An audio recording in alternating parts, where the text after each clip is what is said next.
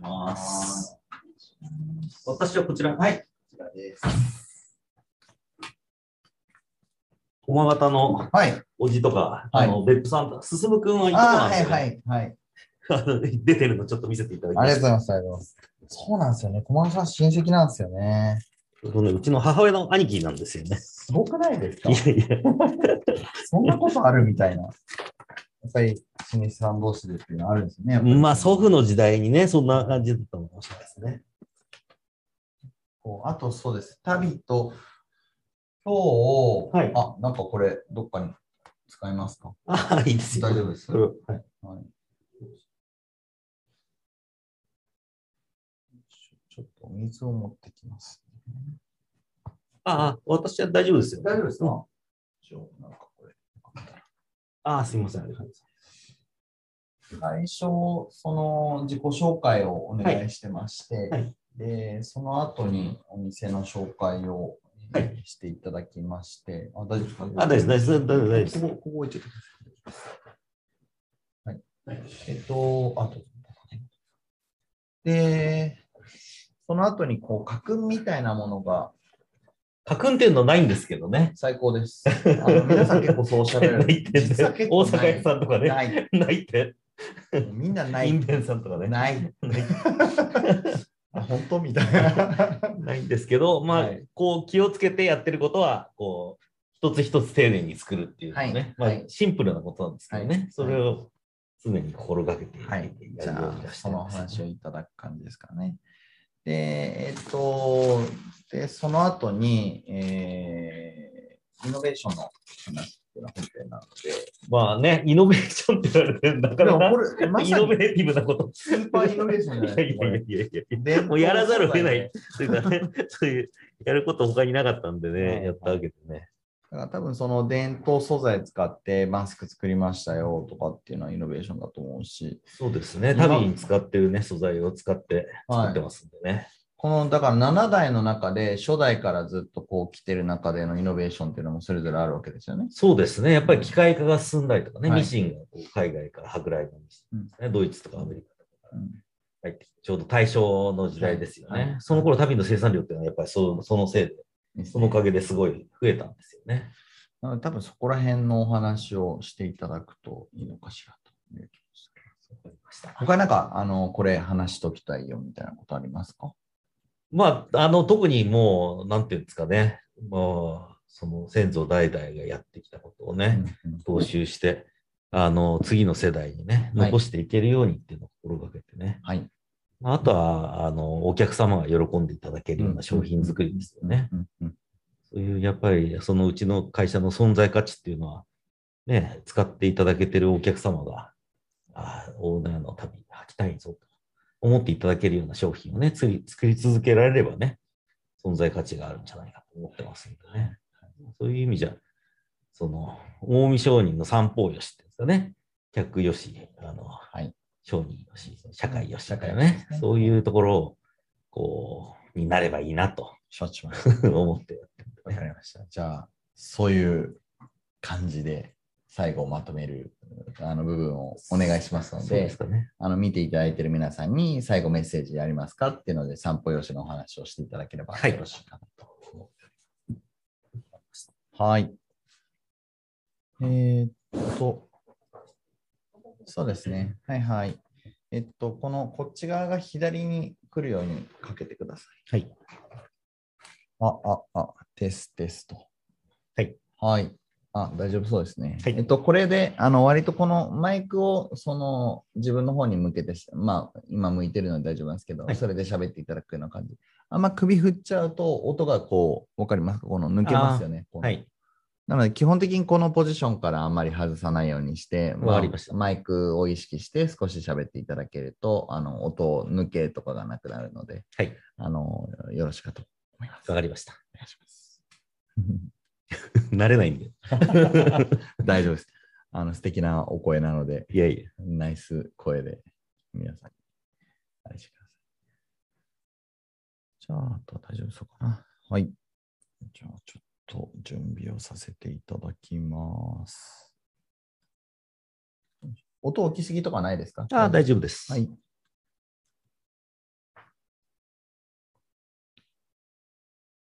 カメラ見れるかな、今。あうん。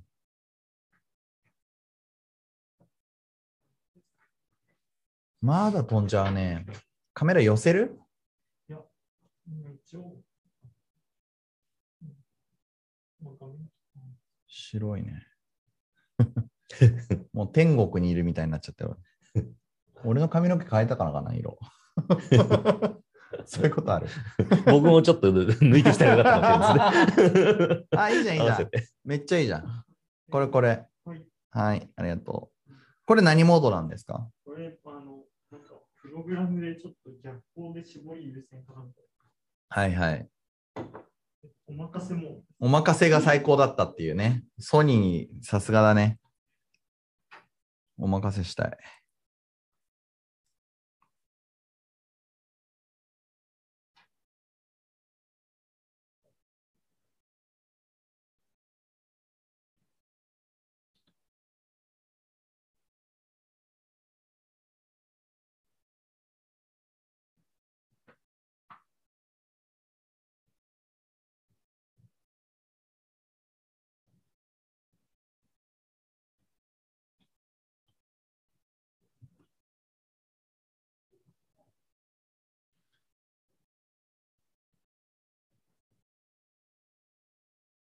で、ここの時計の45分まででございます。はい、わかりました。で大体まとめを43分ぐらいからやるような感じになると思います、ねそこでお願いします。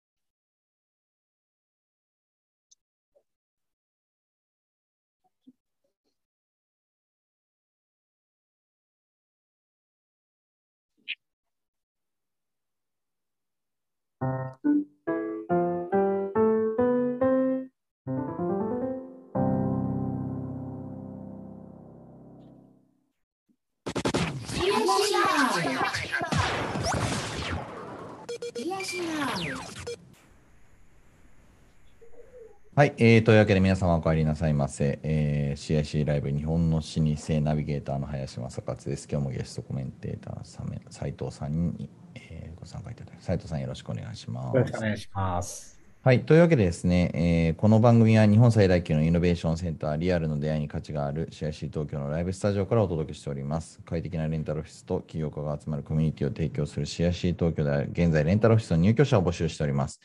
えー CIC 東京のオフィスやコワーキングスペースについてご興味のある方は、ぜひ CIC 東京で検索して、えーホームページをチェックしてくださいというわけで、えースタジオの方にはですね、えー、小野安本店の7代目、福島茂雄さんにも来ていただいております。福島さんよろしくお願いします。よろしくお願いします。ありがとうございます。えーそうしましたら番組のご案内の方を最初にさせていただければと思います。はい。日本の老舗。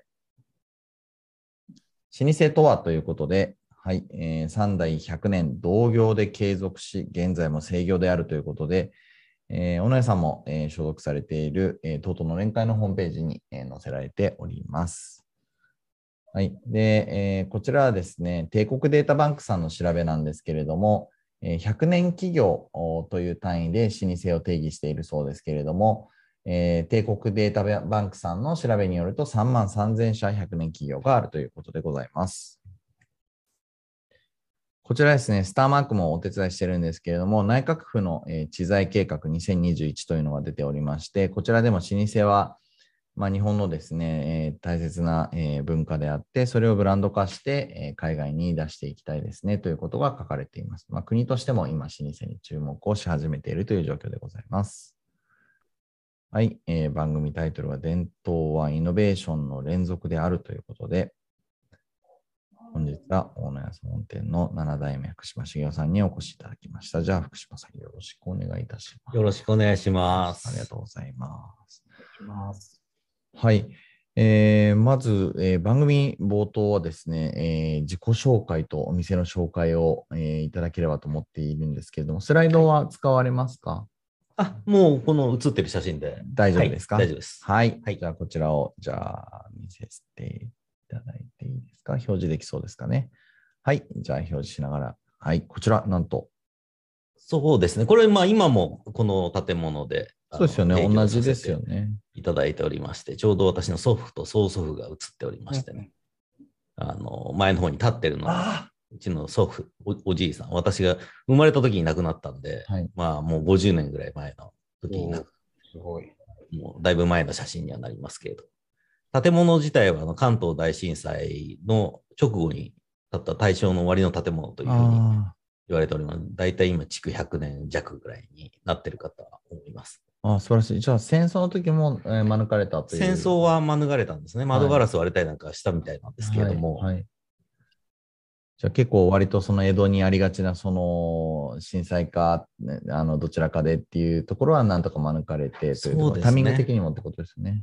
まあ、まあ、関東大震災でね、あの、はいほとんど焼けてしまったんで、古い資料っていうのはそんなに残ってないんですけれども、はい。まあ、あの、創業は1770年頃ですかね、安永年間に、あの、初代福島三代基地っていうのが、あの、福島県田舎から出てきまして、最初は、あの、三田に住み着いて、装束の仕立て屋を、うんうん。あの、やったと聞いております。はい。で、1849年ですかね、嘉永2年に、今の、この、こちらの新富町の地に移ってきまして。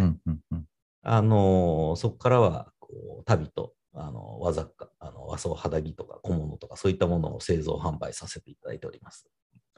はい、ありがとうございます。はい。じゃあ実際の商品とかも今先にご紹介しちゃいますか？これ、えーお店の紹介の中で、あそれから後のイノベーションのパートでお話をお伺いした方が良さそうですかね？そうしましょうか。はい、えーそうしましたら、えっ、と、お店の紹介いただきました。自己紹介もお願いしてもよろしいでしょうか？はい。はい。えーっと、私、7代目、あの福島茂雄と申します。えー大学を卒業してからあのアメリカの大学に留学しまして、えー大学に卒業した後あの創業商社に3年ほど就職して、はい。で、その後、あの、家業である大野屋総本店で、まあ、旅作りを、まあ、職人と一緒にやってですね、まあ、今は、あの、親父も健在なんですけど、うんうん。代表取締役として、うんあの、会社の経営、あの、旅の製造から、ゴミ捨てから何から、うん。まあ、あの、何でもやるというね、そういう形です。あのーやっぱりこう皆さん、えー小さい頃から後を継ぐのかなみたいなことを考えられたりっていうこともおっしゃられてるんですけど、どうどうだったんですか？そうですね、小さい私も会社の隣にずっと住んでおりましたので、頃はい。あの、まあ、将来はやるのかもっていう気持ちはありましたけれど、はい。まあ、当時、まあ、学生時代はその海外でね、仕事をしたいとかっていう、はい。そういう海外志向がすごい強かったので、はい。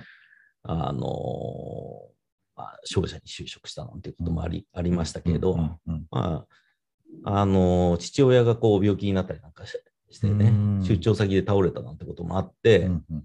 あの自分に本当に向いてる仕事っていうのは何なんだろうなと、これから先ずっとやっていくのには、どういう仕事が自分に合ってるのかなということを考えたときに、あのやっぱりそういう商売みたいなのは自分に合ってんじゃないのかなと。まあ、漠然と思ったんですね。うんまあ、その時はね、実際やってなかったんでね。うんうんまあ、実際やるとね、うんまたちょっと違いますけれど、あのーまあ、その時はね、まあ、消費者も、まあ、すごい、まあ、大変やりがいのある仕事だったんですけども、はやっぱりこう、本当にこれ自分が一生やる仕事なのかなっていう、こう、なんていうんだろう、疑問みたいなね。おー、そうなんですね。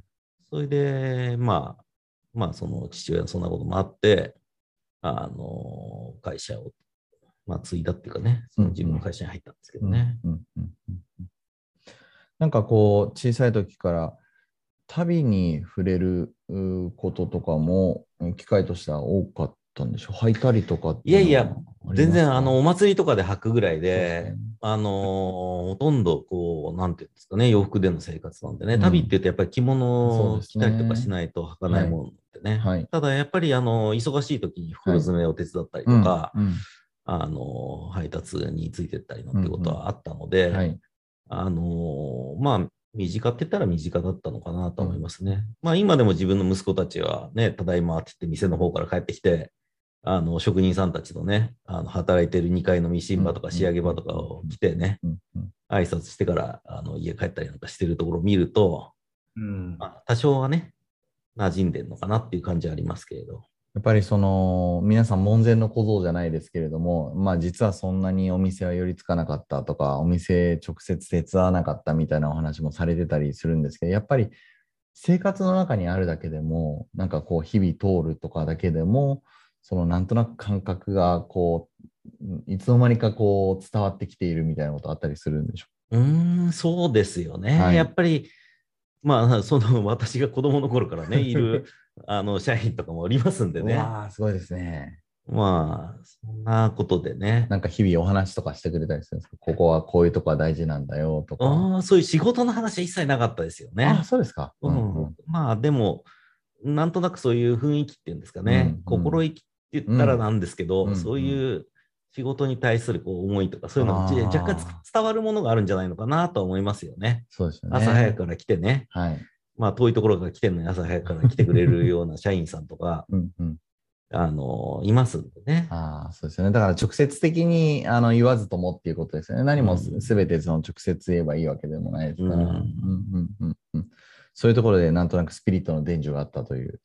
そうですね。そういうのはちょっとあるんじゃないかと思いますけどね。うんうん。ありがとうございます。あの、そんな今ちょっと若干そのスピリットみたいなお話をあのしてましたが、その家訓っていうのはあられたりするんでしょうか？いや、うちはね、特に書くっていうのはないんですよ。はい過去からね、先代がこう書いたとかっていうのは全然残ってませんで。斉藤さん、これのやつですよ。そうですねやっぱりない ですね、家訓。そんな立派なものが高い。これ、そうみたいなのがありますよね、なんか。老舗さんほど家訓がないっていう。まあ、あの、感じ取れるものを引き継いでいくんだろうなとか、いろいろお話の中で伺うことも多いんですけど、なんか結構使われる言葉とかっていうのはあるんですか、家訓以外で。そうですね。まあ、あの、シンプルなんですけれども、一つ一つを丁寧にっていうのを常に心がけて、うんうんあの、まあ、仕事に対してもそうですけれども、うん。あの、シンプルなんですけどね、うん。あのうん。手を抜かずにきっちりやろうというのは、まあ、作り物なんでね、こう、はい。作品自分の作品と思ってね、うんうんうん作ってますね。ねすごい。はい、ありがとうございます。えーでは、早速ですけれども、こう、イノベーション、えー今日のテーマなんですけれども、えー初代から、えーご東大7代目に至るまでの、こう、起こしてきたイノベーションみたいなのをお伺いしていってもよろしいでしょうか。まあ、あの、そのね、はいせ世代世代でいろんな、こう、なんていうんですかね、はい壁にぶち当たったり、戦争があったり、いろいろうんぶち当たるものあったんだと思うんですけどね。まあ、一番大きなのあの変化としては、その機械化ですよね。大正の時代にこうミシンが海外からこう舶来のミシンがうん。ドイツとかアメリカとかから来まして、うん。そういうまあドイツの靴縫うミシンですとか、うん。そういったものをこう改良してうん。足袋を作るようにして、うん。で大正の時代っていうのはすごいその足袋の生産量が増えたらしいんですね、全国的に。うんまあでも今はね、まあ未だにそういうミシンを使って旅を作っておるんですけどね。そそれこそ200年ぐらい前のえあのパテントのミシンなんですけれえども、動くんですか？動きます、動きます。それをこう、あの、メンテナンスしながらね、ですけど、あの、結構しっかりしてるんですよ、それえが。ーあの、糸目もしっかりしてましたね。はい。ねまあ、そういうミシンを未だに使ってうん。作ってはいるんですけれども、うんうん、じゃあ、えーその時代ですから、えー、2代目、3代目とかの。私のね、祖父の時代ですね。はいちょうど親父の親父の時代がすごい、代まあ、はい。よく売り上げも良かったみたいで、そのはいイギリス製のバイクをこうはい配達に使ったりとか、へ1910え年代ぐらいですかね。はい。あのさっきの店の写真にもちょっと出てきてるんですけど、うんうんうん角に自転車と一緒にイギリス製のトライアンプとかが、ああ、トライアンフ、かっこいいな。あのお置いてある、置いてあるんです。まあ、ハイカラな人でね、あの、こう、うんなんていうんですかね、あの、ライカのカメラをね、ぶら下げたりすごいまあ、いい、いい時代だったんだと思うんですよね。はいまあ、道路は舗装されてないんですけれど、はい。ああ、これトライアンフなんだ。トライアンフに、うわー、最高ですね。1927年からだからトライアンフだそう。えー、まあ、今もちろんないんですけど。シャレ取りますね。トライアンフで配達って、ちょ向こうもびっくりしちゃいますよね。おお、すごいのできたなって感じですよね。まあいい時代だったんだと思うんですよね。そうか、じゃあ大正時代はまだその、なんていうか、えー、旅の文化も移行期というか、そうですよね。ん昔、もう江戸時代とか裸足の人がほとんどでね、うんそういう位の高い方とかしか、うんその冬場の間とかしかうんうん旅を履くことができなかったなっていうふうに言われておりますんで、うんまあそう、それからね、だんだん自分でこう手で縫うようになってきて、まあもともと旅、その、あの平安時代に中国から伝来して、うんうんあの鹿革でできていたと。うんうん。で、まあ足をこう怪我しないように守るためですとか、そういう防寒のためっていうことでね、位の高い方がお履きになられたということなんですけれども、うんうん。まあ一般の人たちが履くようになったのがね、その江戸の終わりからその大正とかね、昭和の時代ですよね。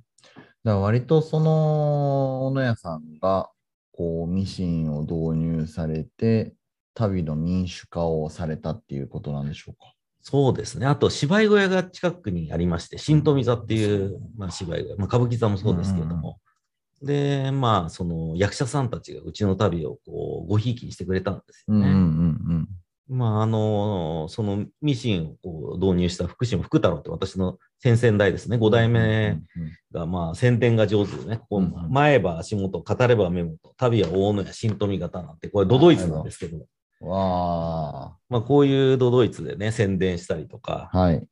あとは、この新富型っていうのは、この底をちょっと細く作って、はい。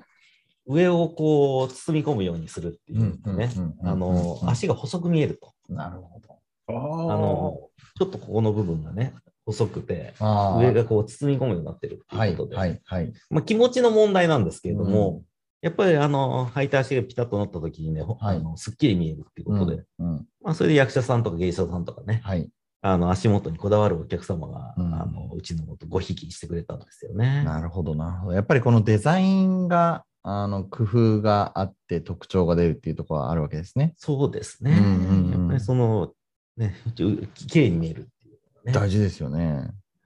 それは、じゃあ、えー先々代が開発されてというイノベーションということになりますね。そうですね。わじゃあ、割とこう、先々代のその5代目の時のイノベーションが、このミシンの話もそうですし、形の話もそうですし。そうです。ね。あと、その5ミリ刻みで、こう、問数っていうんですかね、はいあの、あつらえがほとんどだったのを、うんうん。こう、レディメイドっていうんですかね、うんうん。あの、もう出来合いの旅を作り出して、で、それをまた、あの、4種類に細分化したんですね。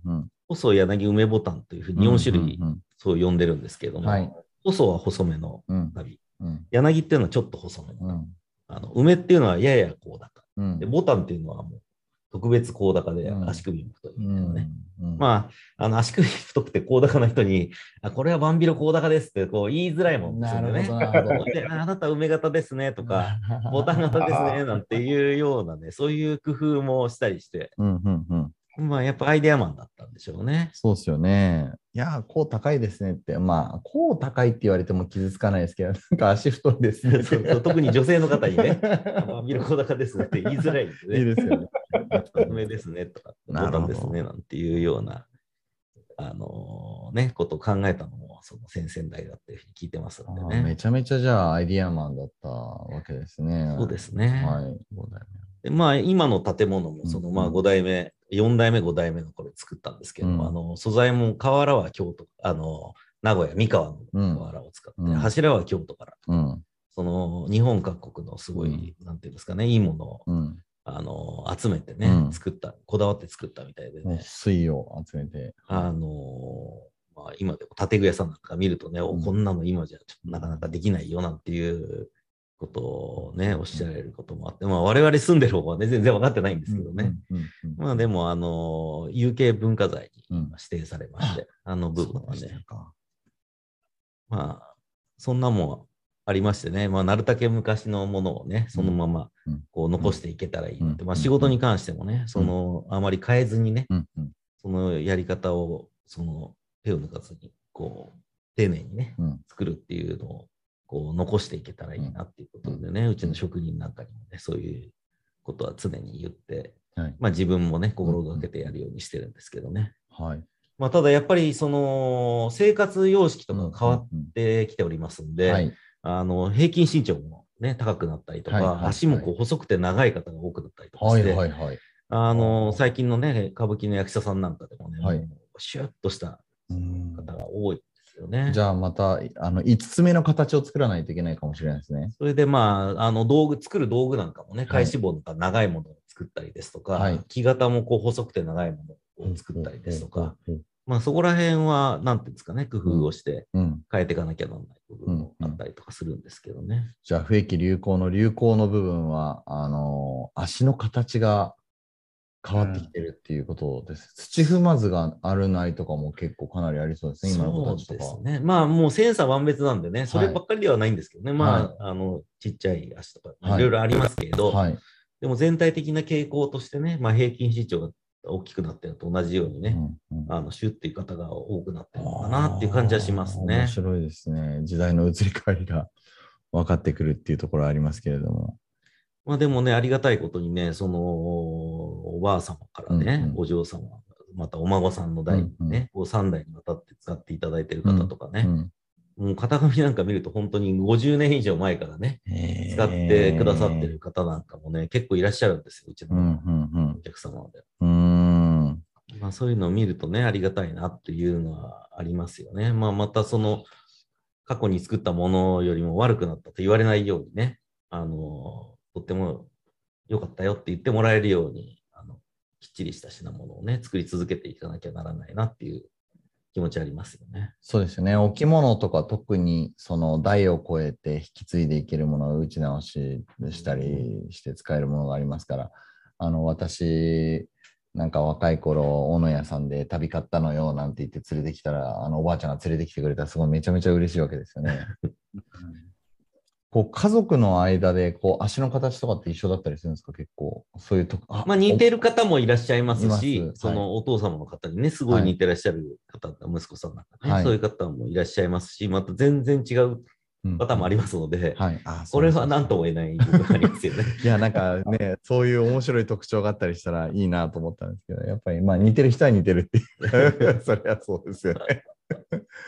なるほど、なるほど。でも3代超えてっていいですよね。なんか、働いてる方もね、なんかこう代、代超えて、あの、働かれてる子がいるから、じゃあまあ久しぶりになんか、あの方がいらっしゃって、あの、お客様もこう久々に来たりとかしても、あ、まだやってるんですね。もうね、本当に私がちっちゃい頃からもう60年ぐらい働いてくれる、ちっちゃい頃、生まれてない頃ですね、から働いてくれてる人もいるので、はい。中にはね。だから、まあお客様のことでもね、本当にもう、つながりもね、やっぱ違いますよね。そうですよね。若い頃。斉藤さん、やっぱりこういう、なんていうか、世代を超えたお客様とか、えー一緒に働いてくださる従業員の皆さんとのつながりって、これすごいですね、老舗さんならでは。どうですいや、かなら、本当にならではだと思います。しかも、まあ、3代、4代にわたるっていうところも含めてですね。すごい貴重ですね。なかなかないですもんね。うんまあね、なかなかもうここればっかりやってるんでね、まあ、あの、ね、他の仕事をやってないんで何とも言えないんですけど、まあでもね、本当にありがたいですよね。お客様がね、また買ってくれるっていうのはね、やっぱり気に入っていただけたのかなっていうところですよそうですね。ね。じゃあ5代目がさまざまなイノベーションを起こしてきてっていうところで、その後何か大きいこう変化とか取り組みとかってあったりしたんでしょうか？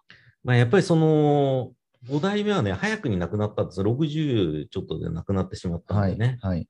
でその後、親父は長くね、うん。やっておりまして、はいで、あのーね、普通の一般の方々がね、着物を着るところから、だんだんと着物から洋服に変わっていって、はいうん。あのーね、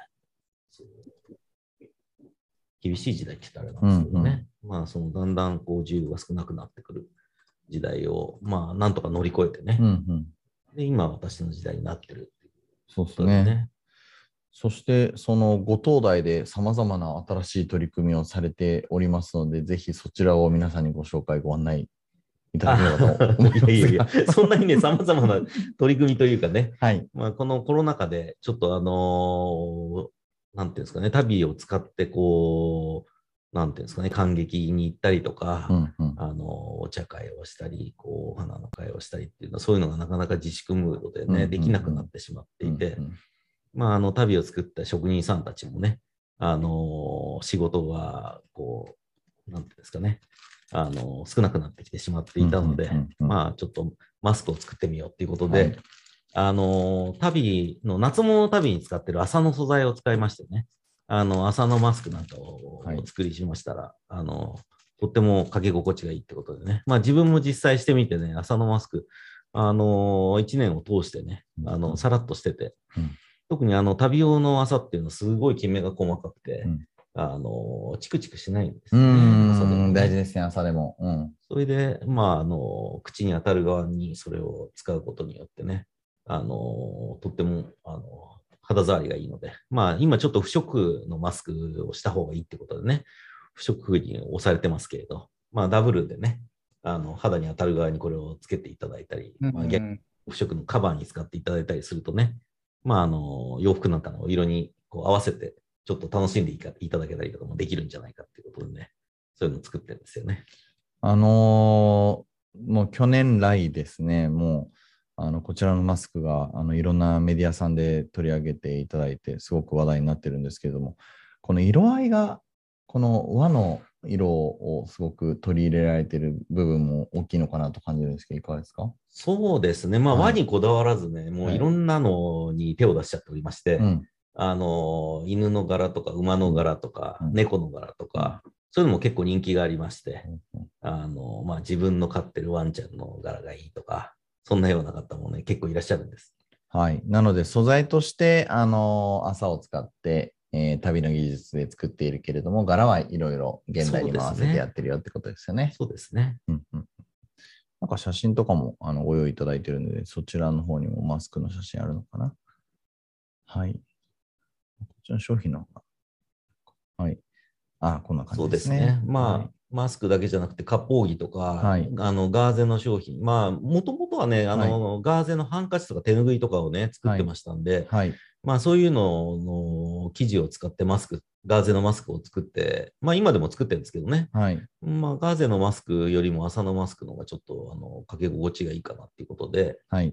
まああのガーゼももちろん作っておりますけれども、麻が最近は人気がありますよね。素晴らしいですね。やっぱりこう結構苦しくなっちゃったりとかもあるので、やっぱり朝はその点通気性。そうですね。はいまあ見た目はね、絹とかまあいろいろお作りして、まあ絹なんかもいいんですけれど、やっぱりあの、きめが細かすぎて、うん、うんもう呼吸がしづらいなと。まあ、ウイルスにはそういうのいいのかもしれないんですけれども、はいあのーそういった点でね、朝は、あのーいいのかなじありますよね。はい。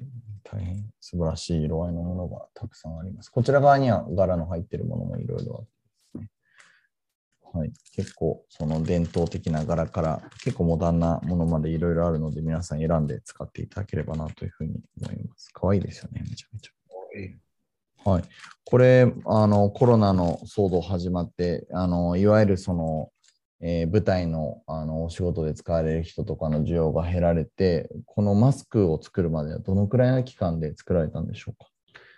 もうね、あのー結構早めに作ったんですよね。はいまあ、まあ、旅のね、はい。受注も少なくなっちゃったんでね、なんか他のものを作ろうよっていうようう。なんうん。話で、あのー結構早めからね、あの、取り組んで、まあ、近所の人がほとんどでしたけどね、あのーまあ、紙のマスクが買えなくて、はい。ガーゼのマスクもなかなかあのね、安倍のマスクとかがね、うんうん。あの、なかなかこう手に入らないなっていうことを言ってたんでね、うんうんうん。はい。ああそれぐらいだったらうちも作れるよぐらいな感じでね、うんうんうん。あの、もういろんなの作ったんです。形も、まあ今はこの丸いのに落ち着いてますけれども、あの、プリーツ型のマスクを作ったり、四角いのを作ったり、うん。まあいろいろしたんですけどね。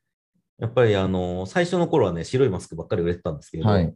徐々にこう、色物が売れたり、柄物が売れたり、うん。こうなんか、すごい、やっぱり流行り物っていうのは、こう、なんていうんですかね、あの、流行り廃りがすごい激しいなっていうのをね、あの、マスクで感じました。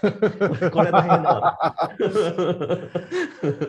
もう白いのがぱったり売れなくなったりとか、うん。あの大きめのものが流行ったりとか、うんあの小池さんとかがね、あのレースのマスクした時にははいレースのマスクがすごい売れたりとか、もうね、流行り廃りがすごい早くてですね、うんうんあこれは大変だなと、やっぱり旅屋でよかったなと。ああ、逆にそうですよ思いましたね。ね。そのね、流行りを追うっていうよりはね、そのそね。あのね、まあ旅屋でよかったなって。もう本当に流行りしたりね、こんな上がったり下がったりってとこありますもんね。うたくさん作ってね、在庫抱えちゃうとかね、そうですねいうのはありますけどね。そうですよね。まあ、旅の場合はね、うんお客様もね、まあ、あの、使っていたんだらね、またご注文いただけますし、うんあの、本当にありがたいなと思いますよね。そういう意味じゃね。マスクの方は、その、なんでしょう、お客様の方からマスク作ってみたいなお問い合わせがあったのが先だったのか、お御社でつくお作りになられたのが先だったのかでいうと、まあ、どっちが先だか分かんないような状態ですよね。もう創作動機みたいな感じですね。はい。まあ、我々がつ自分の用を作るような気持ちで作りましてね。で、実際おお店に来てくださるお客様もね、ちょっと前はちっちゃくしてほしいとか、うんうんうん自分用のを作ってほしいみたいなね。リクエストいろいろありましてね、そのマークを入れてほしいとああ、いいかで、すね。もうね、いろんなリクエストいただきまして、そういうのもできることはいろいろお答えしてね、プロ式の内入れのところにね、ちょっとお願いして、こうマークを入れたりとああ、なるか、ほど。あいろいろやりましたね、うんそんなのもね。うんうん、もうだから自分のところに、まあ、ミシンとかがあって、あのまあもともとそのできる素地があったからそういう対応もできるってことなんですよね。そうですね。うんうんうんうんまあ、なかなかこればっかりやってたらな、あの、まあ、単価も安いんでね。変な話、まあ、中国ともっとね、人件費の安いところでね、大量生産してるのには全然かなわないですけどね。はい。まあ、でも、こういう時期だったんでね。まあ、皆さんお困りになられたんでね。そうですね。皆さんすごくありがたかったんじゃないかなというふうに思います。えー、なるほどですね。で、他にも様々なイノベーションがご東大でおやりになられたことが？そうですね。はいまあ、その、なるだけこう変えないとはいい。うところですよね。はい。あの、作り方とか、はい。あの、材料とか、うんうんその道具とか、うんそういうのも今手に入らなくなってきてるんですよね。ああ、なるほど。昔のいい道具とか、いい、こう、なんていうんですかね、材料とかもね。だそれを極力、この、いいものを、うんうんあの生産し続けてもらって、うんうん。えーあの、お客様がこう満足して、まあ、お客様も目の超えてるお客様が多いので、うちの旅を履こうっていうお客様は。でそういう方たちがもうこう満足してくれるようなね、あの、まずお客様がこう喜んでくれるような商品を作り続けるいうのが第一ですよね。そうですよね。こう、割とその、今、いろんな伝統産業が、その、それぞれお互いこう影響し合ってると言いますか、その、例えば下駄屋さんだと、花を作ってる職人さんがいてとか、こう組み合わせで下駄ができるから、それぞれの職人さんがみんなあの頑張って働いてくれてることが大事なんですよ、みたいなお話を以前いただいたりあのしたんですけれども、やっぱりそういった意味で言うと、旅でもそれぞれのこう道具とかあのそういったものが職人さんがやっぱり元気で皆さんやってくれてないと、えーなかなかこう大変だよっていうところもあるわけですよね。そうなんですよね。うんもう木槌1個取っても、その歌詞のいい歌詞を使って作った木槌なんて、まあ今、その、それこそ1000円とか、あの、1000円しないような、こう、中国製の菓子のね、木槌が手に入っても、その1万5000円とかするような、あの、しっかりした、こう、菓子のね、あの何年も乾燥させた材料を使って作ってるような木槌ってなかなか売ってなかったりとかするもんでね。その、やっぱりその乾いてる、うん乾燥させた木槌っていうのは、どうでしょう？あの密度が要は違うってことですよね。密度が違うんですけど、やっぱ叩いた時にね、はいこう違うんですよね、感覚がね。うんうんうんうんまあ、ちょっとした違いなんでしょうけれど、うんうんうん、まあそういうところ、まあ道具一つでもね、あとはこう道具屋さんがいなくなっちゃってるんで、刺し物屋さんっていうんですかね、うん。タンスとか作ってくれるようなこうんのうんうん。刺し物屋さんにお願いして、うんうん。こう桜の木とかこう硬い木を使って道具を作ってもらったりとか、うん。その長い棒ね。そうですよね。逆に言うともう本当にそのそういった皆さんがいないとできない部分もありますから、そうですね。すねあと、小ハゼとかこういったあの金物ですよねですとか。。止めるところですね。まあ、生地もそうなんですけどね、うん旅用の生地を染めて、まあ、浜松とかでね、はい。あの、こう、折ってもらってるんですけれども、はいはいはい。まあ、うちはね、その折ってもらった生地を裁断するところからうん縫製して仕上げて、うんうんあの、っていうところまではやりますけど、そのはい前段階の部分でね、うんやってくれてるところがやっぱり、なかなか旅用の生地が出なくなってきちゃって、うんうんうんうんその、まあ、作る種類もね、限られてきてしまったりとかっていうのもありますんでね。旅用の生地っていうのはやっぱり違うわけですか？やっぱりこう目がつんで、あのまあ、うちなんかが使ってるのは結構厚手の生地を使ってるんですね。しっかりしてる生地を使ってますんで。うんうんじゃあやっぱりこう移動とかに耐えられるようになってっていうところですよね。そうですね。すぐ、あの、なんていうんですかね、ほつれたりボロくなったりしないような生地をね、作ってもらうんですよね。なんかこう、旅を、こう、どうでしょう、今後も若い人たちに使ってもらいたいなみたいなのは私も思ってるんですけれども、あの旅に関してこういうふうに使ってってほしいとか、あのこういうふうにしていきたいみたいな思いってあられたりするんでしょうか？やっぱりね、あの、ふまあ、着物を着てね、生活することがほとんどなくなってきてるので、はい。あの、半旅って言って、この小ハゼのついてる後ろがゴムになってるね、あの、直旅みたいな、あ直旅っていうか、こう部屋用のね、うんスリッパみたいな感覚で履いていただけるようなものをね、うん作ったりはしてるんですけどね。はい。なんか、そうですね。あの、見てる人たち、実は旅どうどういうふうに使うのかって、斉藤さん結構旅履いたりしますか？僕はそれほど多くはないので、ちょっと勉強ししたいなと思って今日臨んできたんですけども。そうなんですね。結構やっぱりお茶室とか、あの行くときはやっぱり旅入ってないとな、みたいなところですけども、まあじゃあ浴衣でその街歩きして、んなんかじゃあそこらで飲みますっていうときに旅入ったらいいのか、いけないのかとかみんな考えるわけですね。まあ、やっぱりあの、お草履とかお履きになられるときはねうん、旅履いた方がいいん。じゃないかと思いますよねうん。うん。裸足で履くとこうね、汚れちゃったりするありますね。セッタとかもありますけども、ああいうときはどうですかセッタ像セッタとかで像もね、あの、履かれた方がいいとは思いますよね。そうね。だから和装のときは基本旅を履いてねということですよね。れた方がいいよね。はい。で、じゃあ、それで、まあ、外を歩いてるときに、じゃあ、えー、草履履く前に、えー旅履いはいて、えーそれで出かけますよ。じゃあ、なんかそこから、じゃあ、例えば、お家に上がったりとか、あそういうふうなときはどういうふうにしたらいいんですか？そのままですかね。まあ、あの、直旅じゃなければね、はいお座敷、うちで売ってるのはお座敷の旅っていうか、はい室内履きの旅なので、はい。あの、そのままおお入りになっていただいたらよろしいんじゃないかと思います。はい。で、そうすると、まあ、失礼ないですよっていう。まあ、その、裸足でペタペタ人の家にってことはないわけだ。あの、靴下履いてね、あの、上がってくださいね、みたいなこと言ってますけど、なので、日本人としては、その旅を履いてですね、そのまま上がっていただければというところでございます。そうですね。うんうんうんあの、なので、普段から割と、その、どうですか、夏はこういう旅とか、冬はこういう旅とかってあったりするんでしょうか？あの、夏物でこの朝の旅ですとか、冬用で寝る裏の旅とか、そういうのがありますよね。まあ、特に、あの、お寺とかね、寒いところで、こう、ね、あのお使いになられる方用に、あの、そういうのをよく使ったりとかしてます。なんかどういう旅をどういうふうに組み合わせると粋だとかそういうのあったりするの？旅の選び方本的っていうのは。には旅っていうのは、あの、しあの正式は白旅なんですよね。そうです結婚式とか、あの、うんね、式典とかはいの時は白なんですけれども、はいまあ、お遊び用でしたら、お着物に合わせてね、うんあの、ちょっと色合わせしたり、柄合わせしたりしたら面白いんじゃないかと思いますよね。そうなんですよね。これがね、また難しいわけですよ。あの服のコーディネートと一緒ですよね。あれ、かっこいい服旅がかっこいい人って何がかっこいいのかよくわからないんですけど、どうどう組み合わせたらいいのかなっていつも思ってるんですけどね。あの、ね白白旅は持ってるんですよ。で、白旅ってなんかいろいろファッション上の言い訳ができるんですよ。もう白旅を。まあ間違いい。ないですそう。そうですよね。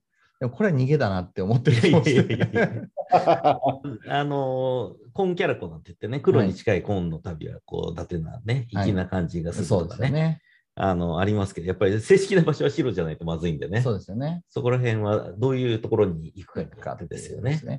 だから、その、町の焼肉屋さんのお座敷に上がるっていうんだったら別に白旅の必要はないかもしれないですけれども、まあ、じゃあお茶席に呼ばれました、会席ですとか、そういう時に、えー白旅はまあ、礼儀としてっていうことですよね。ですよね。うんあの、舞台、特に能舞台とかね、はい上がるときは白旅履いてください。そうですね。あるかと思います、そりゃそうですよね。まあ、基本的になので、えーお作りになられているのは、その舞台用の旅をお作りになられているのもありますし、その、まあ皆さんが普段使いといいますか、お着物着たりするときに使うえー旅もお作りになられているってことですよね。そうですね。あと、まあ、歌舞伎が多いんです、うちの場合。うんその毎月毎月、まあ、立地がそれもあります、演目に合わせてね、うんあの、まあ、歌舞伎座とか、えー新橋演舞場とか、はいそういうあの芝居具合に収めさせていただいてるんですよね。はい。でまあ、これちょっと今日もお持ちさせていただいたんですけれども、これ、あの、川、川勝虫って言って、はい。昔川をですね、はい。こういう色にこう、いぶして、加工して、あの、使ったっていうことであ、いまだにこう、お芝居なんかで使われるあのものなんですけれども、うん。で、勝虫っていうのは、あの前にしかこう、飛ばないはい。っていうことで、まあ、後ずさりしないっていうね、はい。そういうあの言われもあります。勝つってことですよね。そうですね。うんうんうん。だから強いお侍さんとか、そういう方がこう好んでお使いになられると。勝虫でトンボってことですかこれ。そうです、トンボです。トンボを勝虫というわけですね。勝虫とか勝ち虫とかっていうんですけどね。はいで、これはあの旅立ちの時なんかよくお使いになられるんですけど、この内側でこう結んで紐旅に乗って、うんまあもともとはこういうね、後発のまま紐で結んでた、はいこういう旅もございますし。そうなんです。みんな知らないんですね。旅にいっぱい種類があるっていうのを。はい、そしてこちらこれはスケロのクでこうはい、お使いになられる旅なんですけれども、あの2枚小はずでこうくれてるんですね、足首が。で、これ、あの視覚的な効果で、はい。こう足がこう細く長く見える、力強く見えるということでねあの女性がブーツ履くと、こう縦が長いんで、横がこう足がちっちゃく見える。なるほどそういう、それの逆ですね。ああ、力強く見える。短いんで、足が細く長く力強く見える、ね。なるほど。そういう、まあ、またこの黄色でね、うん足足元をこう目立たせてる。うんね元気な色ですね。うん。まあ、おしゃれな方がね、やっぱりそういう足元にこだわったのも昔からね、まあ、スケロクのキャラ通りというか、ですよね。こういうところなんじゃないかと思うんですよね。スケロクのこういう方のものを普段履いたりする人もいらっしゃるんですか？ほとんどいらっしゃらないですけどね。難しいですよね。うんうん。まあでもその、薬効の旅ってこのね、くれてる旅言うんですけれどもあの、先ほど言ったあの後ろがゴムになってるはい。ものは、あの、これの形がどんどん似てるんでね、はい。普段使いにはよろしいんじゃないかと思います。そうですね。なので、お部屋の中でですね、皆さん、ルームシューズなんて言わずにですね、ぜひ旅を履いていただければと。ね、斉藤さん、ルームシューズじゃないですよ。これから旅です、時代は。そうです。そうそう考えると、もっと気楽にやるの使えますね。確かに。なんかこれからこう、新しくいろいろ目指していかれようとしてるものとか、こういうふうにしていきたいな、みたいなものはあられたりするんでしょうか？そうですね。やっぱりあの、着物の文化っていうかね、あの、着物を着る、こう、お稽古事みたいなのが絶やさない。うん。ねこうなるといいなと。あの、お香とかね、弓道とか、はいまあ、まあ、お茶とかお花はもちろんだとね、はいはいそういう、こう、日本の文化みたいなのがね、うんまあ、それとセットなんで、旅の場合は。そうですね。本当に。道がつくものはみんな本当そうですね。まあ、そういったところでね、はいあの、まあ、安いソックスじゃなくて、はいこういう面でできたね、あの、いわゆるもののね、あの、旅をちょっと一回、こう、試していただきたいなと思いますよね。うんね。なんか、こう、初心者が旅を買いたいよというときは、あの、大野屋さんをお伺いして、どういうふうにしたらいいのかっていうのを教えてもらっていいですか？そうですね。あの、お店に来ていただいて、見本の旅がございますので、あの、いろいろその、お使いになられる方の用途によってお勧めする旅も変わってくるんですね。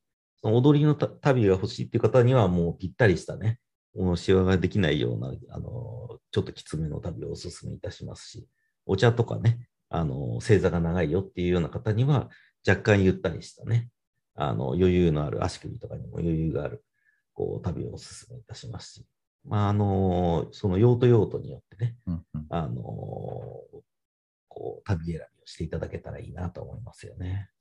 そうですよね。だからお、まあ、初心者がこう旅どうしたらいいのかって分からなくても、まず、えー、小野屋さんにお伺いすればそ大丈夫ですね。やっぱり、あの、お水通しすると多少縮みますんで、うん、縮んだ時ちょうどぴったりになるような旅をお勧めさせていただいてますね。そうですよね。そういうのもさすがにこう聞かないと分からないですからね。そうですね。はい。で、なんか自分用のものを作るのがいいのか、さっき見た型があるものからまず最初は選ぶみたいなのスタートでもいいのか、どうですか？そうですね。まあ、あの、お稽古とか始めて、こう、数使うようでしたらね、おあつらいされてもよろしいかと思いますけれども、はい。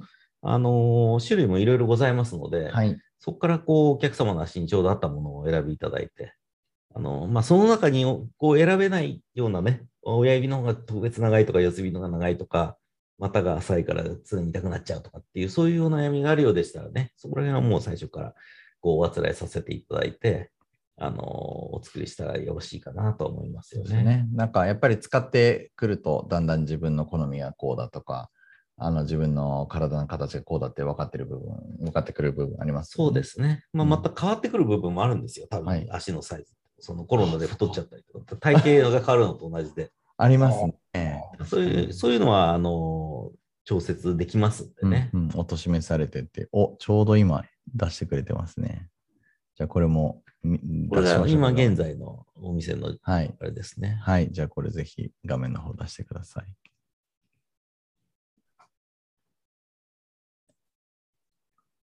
出るかな？すごいですね。あはーい。おおそうなんですよ。まあ、新富町ってね、ちょっとちっちゃな町なんでね、うんまあ、銀座と築地と八丁堀とにね、生まれたね、本当にちっちゃな1丁目、2丁目だけの町なんですけどね。はい。で、ここ、この建物が100年前。そうですねトライアンフがあったやつですね。あ、そうです、そうです。それね かっこいい まだ放送される前から建ってるうん建物ですよねです。ね。はい。画像ありがとうございます。はい、すいません。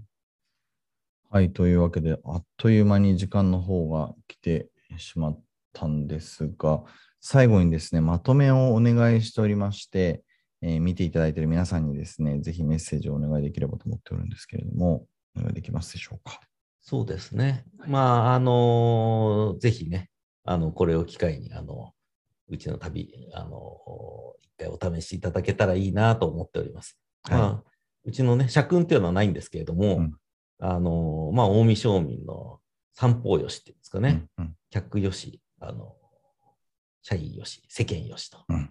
そういうところを目指してね、うんうん。あの、お客様の喜んでいただける商品をね、あの、まず作り続けていこうと思っておりますんで、ちょっといい旅を履いてみたいなって思う方がいらっしゃいましたらね、ぜひ、あの、お声かけていただければありがたいなと思っております。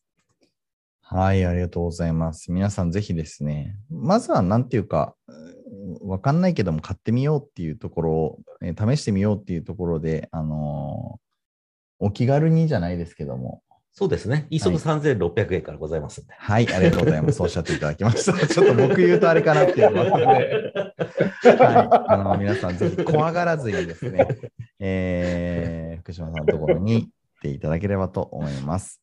はい、というわけでお時間参りました。えっ、と、本日はですね、大野屋総本店7代目の福島茂雄さんにお越しいただきました。ありがとうございましたはいえーお届けしましたのは、私、林正勝とゲストコメンテーターで斉藤健一さんでございました。ありがとうございます。ありがとうございました。皆さんまた来週。